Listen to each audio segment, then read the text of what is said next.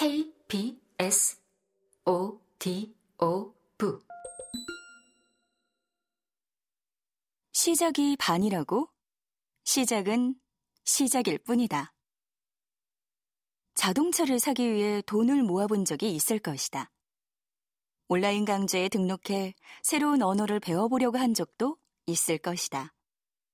또는 새로운 사람들을 더 많이 만나보겠다는 목표를 세웠을지도 모른다. 처음에는 강하고 열정적이고 단호하게 시작한다. 하지만 시간이 흐르면서 그 결심은 흐려지고 야무진 계획은 물거품이 된다. 우리는 변화를 원하고 강력한 의지를 세운다. 그 정도면 충분할 것이라고 자평하며 벌써 절반 정도는 목표를 완수한 것처럼 뿌듯함을 느낀다. 하지만 만약 실패하면? 너는 충분히 간절하지 않았던 거야. 너 정말 최선을 다한 거 맞니? 나는 주변의 지적에 깊이 공감하며 가망 없는 또 다른 목표를 세우기 시작한다.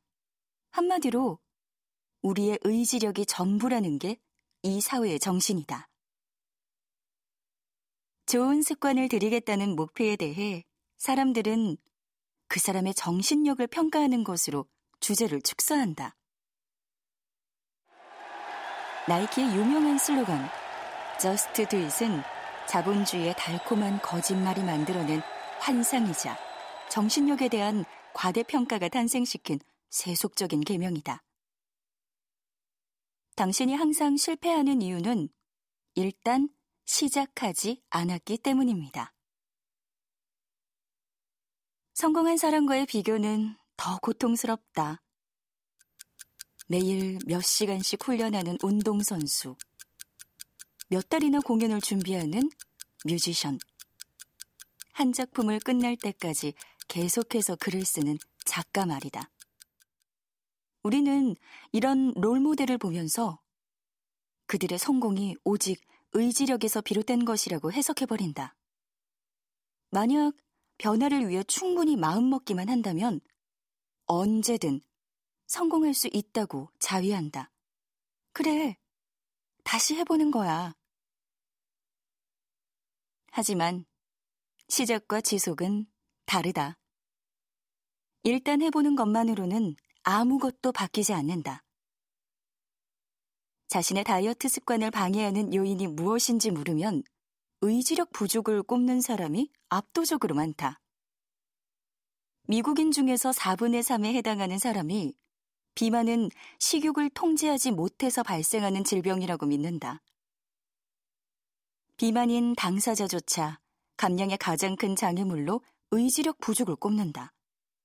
무려 81%가 의지가 부족해서 다이어트에 실패했다고 답했다.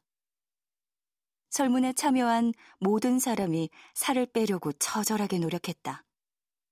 무려 20번 이상이나 감량을 시도한 사람도 있었다. 아마 많은 사람이 이와 비슷한 경험을 해봤을 것이다. 그럼에도 사람들은 계속해서 의지력의 존재를 믿는다. 최신 뇌과학과 심리학이 밝혀낸 진실은 이것과 전혀 다른데도 말이다. 과연 우리가 놓치고 있는 것은 무엇일까? 실질적이고 지속적인 변화를 이끄는 진짜 힘은 무엇일까? 내가 습관에 관한 연구에 관심을 갖게 된 최초의 질문은 이것이었다. 변하려는 사람은 많은데 끝까지 지속하는 사람은 왜 적을까? 대학에 있을 때 내 주변에는 의욕적이고 놀라운 재능을 갖춘 사람이 매우 많았다. 하지만 그들마저도 이런 시작과 지속 사이의 불일치로 고통스러워했다. 그들은 언제나 무언가를 성취하기 위해 노력했고 흥미로운 프로젝트를 기획했지만 무질서한 대학 환경 속에서 처음에 의지를 지속하는데 번번이 실패했다. 내 연구실에 합류한 어느 똑똑한 대학원생은 일을 자꾸 미루는 습관이 있었다. 그는 강의실에서는 뛰어났지만 연구 프로젝트를 스스로 추진해 나가는 일에 큰 어려움을 겪는 듯 했다.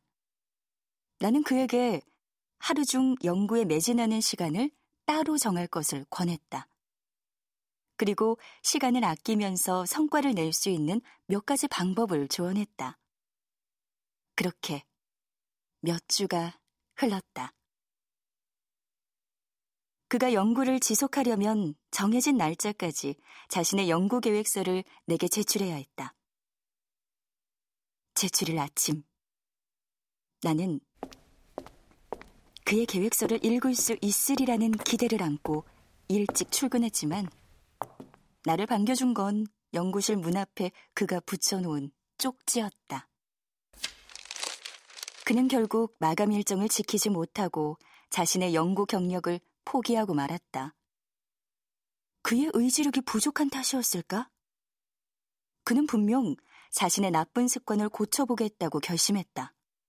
그런데 왜 이런 파국을 맞이한 걸까?